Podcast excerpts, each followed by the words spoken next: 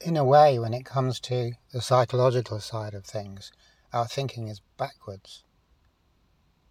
And because our thinking is backwards, or back to front, or upside down, we don't get the results that we hope to get. So, a neat way to try to explain how come our thinking is backwards is by talking about how we try to improve our situation or change our situation by taking away our own freedom. Now, this, even when we say this, it doesn't sound like a great thing because how can taking our, away our freedom help anything? We need freedom just as much as we need oxygen, and we start to choke if we don't get it. Now, on one level, it's true that we always have freedom. And we could call this intrinsic freedom. It's in our very nature. And so we can't be separated from it. But in day to day life, we're not at all aware of the intrinsic side of things because we're focused on the extrinsic, the outward things, the outer life, external matters. And in that way, we can often experience ourselves as lacking, lacking freedom. So we lack freedom because we don't see that deep down. We actually are free all the time, which sounds a bit fanciful or new age but we can explain it a bit better. We can go into it a bit better to make more sense of it. So, one good example of what I'm talking about here is how we use lack of freedom or how we actually take away our own freedom in an attempt to improve ourselves. And addiction's a really good um, example of this. So, one example that's quite a common one, and I've heard people say it. Uh, I'm sure I've read it in a few books. Is that if I'm a smoker, I'm smoking cigarettes, and I want to give up cigarettes because it's horrendously expensive and bad for my health and all the rest of it. The way that I would normally go about this, almost inevitably go about this, is by taking away my freedom to smoke. So, in effect, I'm saying to myself, I'm not allowed to smoke. But I would probably phrase this in terms of I'm giving up smoking. I'm not going to smoke. My goal is to not smoke. And we would repeat this as a kind of affirmation and maybe tell other people, I'm giving up the fags. That's it. That, and of course, it doesn't have to be cigarettes, it could be anything at all. But cigarettes is a good example. So, this kind of business, at, at the start of it, because I am being so emphatic and saying, that's it, I'm giving up the cigarettes, never again. There's a boost that goes with this, a euphoria, a feel good factor. And as I think about it, I'll run around saying, yes, this is it. And I'll be feeling good almost as if I have given up cigarettes because I'm anticipating it. And on a deep level, I think that if, if I have enough determination and willpower, then I definitely will be able to give up. It's almost like a done deal. If I'm sure enough, then that in itself will create um, a situation where I'm not smoking. But Carl Jung calls this, or would call that, a convulsive effort of will. So we, by ex- insisting, by expanding that energy, we create a feeling that we're going to succeed in whatever it is that we want to succeed in. But of course, this phase where we run around being enthusiastic and telling ourselves and affirming to ourselves that we're going to give up whatever it is takes energy. And it's only got a limited life, life um, span. It wears out, in other words. euphoria wears off. Euphoria always wears off. That's in the nature of euphoria. It evaporates like dew on, in the morning on a summer's day. It's there and it's gone within seconds. So we can't rely on it to complete the job, but what we can rely on it for is creating the, the pleasant illusion that I'm going to complete the job. So an effort of will works well for a while, but then it backfires.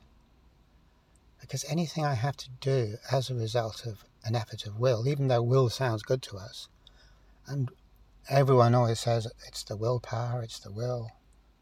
You just have to have the willpower, and people say um, mind over matter, and lots of things like that. So, culturally, we are predisposed to believing that this approach actually works. But practice shows that it doesn't work, and practice is the important thing. Never mind what we all say or what, and we are culturally predisposed to believe that. Clearly, doesn't matter a damn. What, what matters a damn is what works and what doesn't work. And so, whenever we try and change ourselves by willpower, that's great as long as the willpower lasts. But once we consider that anything I have to do, uh, anything that I do out of willpower is effort, I have to force it to happen or force it not to happen in the case of smoking cigarettes. This is like, this is directly analogous to physical activity. I can run great for a while, but as time goes on, I get tired. I get more than tired. I get exhausted. My muscles refuse to work. I just reach a point where you can't go any further. No, no matter what we might like to say about um, mind over matter, that's just pure fantasy. Because we'll get tired if you have to hold your arms out with a couple dictionaries balanced on them or resting on them, which is a good old fashioned punishment for children. I don't imagine they're allowed to do it anymore, but they sure as hell used to then it's fine, but your arms get tired quite soon, surprisingly soon, and they start to shake, and in the end, you just can't do it. Doesn't matter how much willpower you have, it doesn't matter how frightened you are of being belted by the teacher with a ruler. So, the point I'm coming to, or trying to make, is that anything that involves force has a lifetime because I can only force for so long. And then, because the thing is only happening, because the thing is only working because I'm forcing it. As soon as I run out of energy to force it, it's going to go back on me. Like a car that I'm pushing up a hill, when I run out of energy, it's going to go backwards and it's going to run me over if I'm not careful.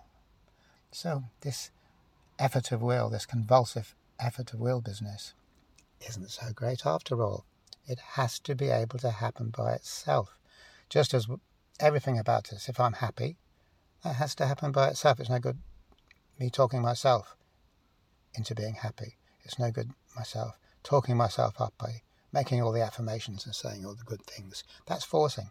So if my happiness is dependent upon forcing, it's going to come to an end. And even when I am able to force, that happiness is not genuine happiness.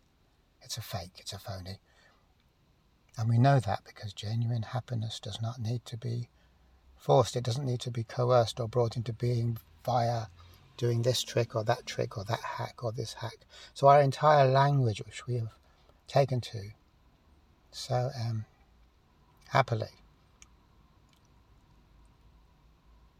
shows um, the degree to which we've em- we've embraced this error that finding a trick, finding a clever way of getting things to be a way that they wouldn't be unless we cleverly manipulated them, it's all about the optics. It's all about how it sounds, how it feels for the first short period.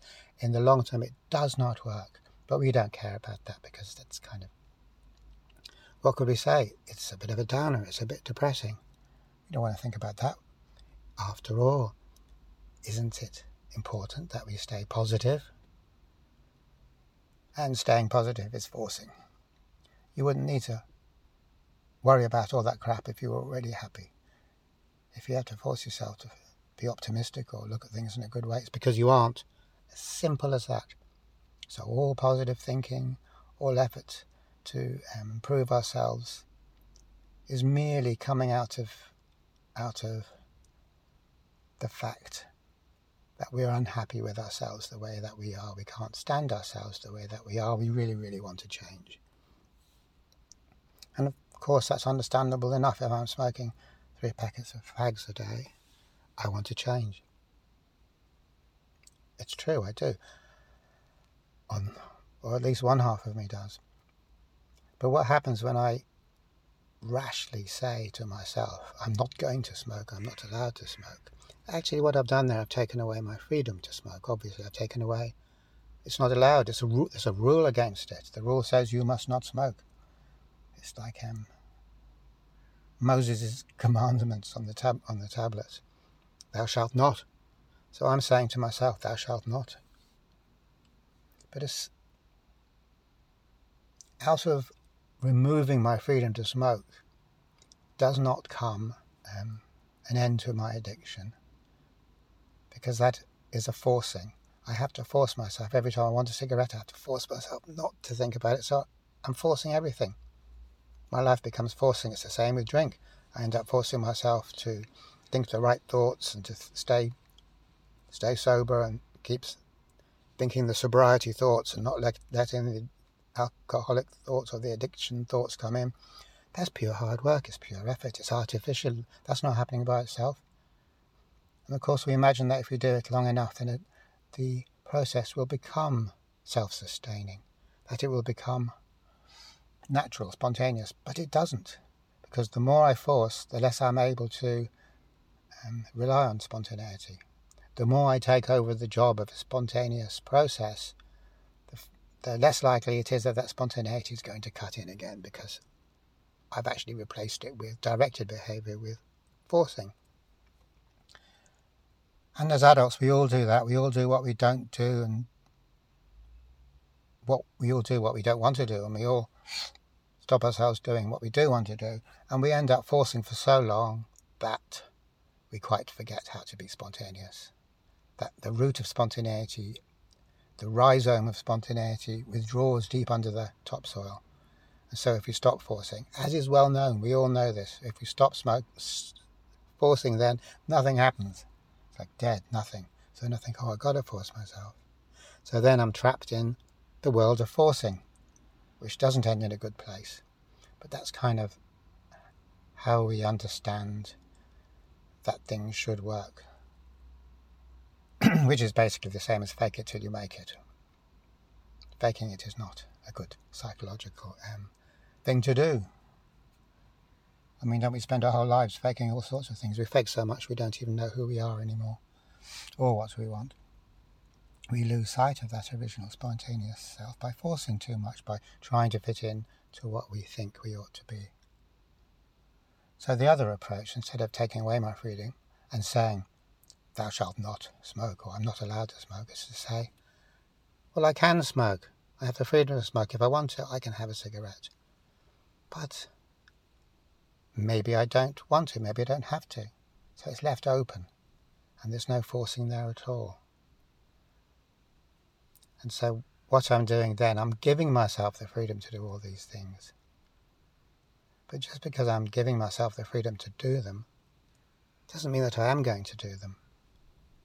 I'm infinitely more likely to do the thing that I've taken my taken away my freedom to do by taking away that freedom. That guarantees I'm going to do it.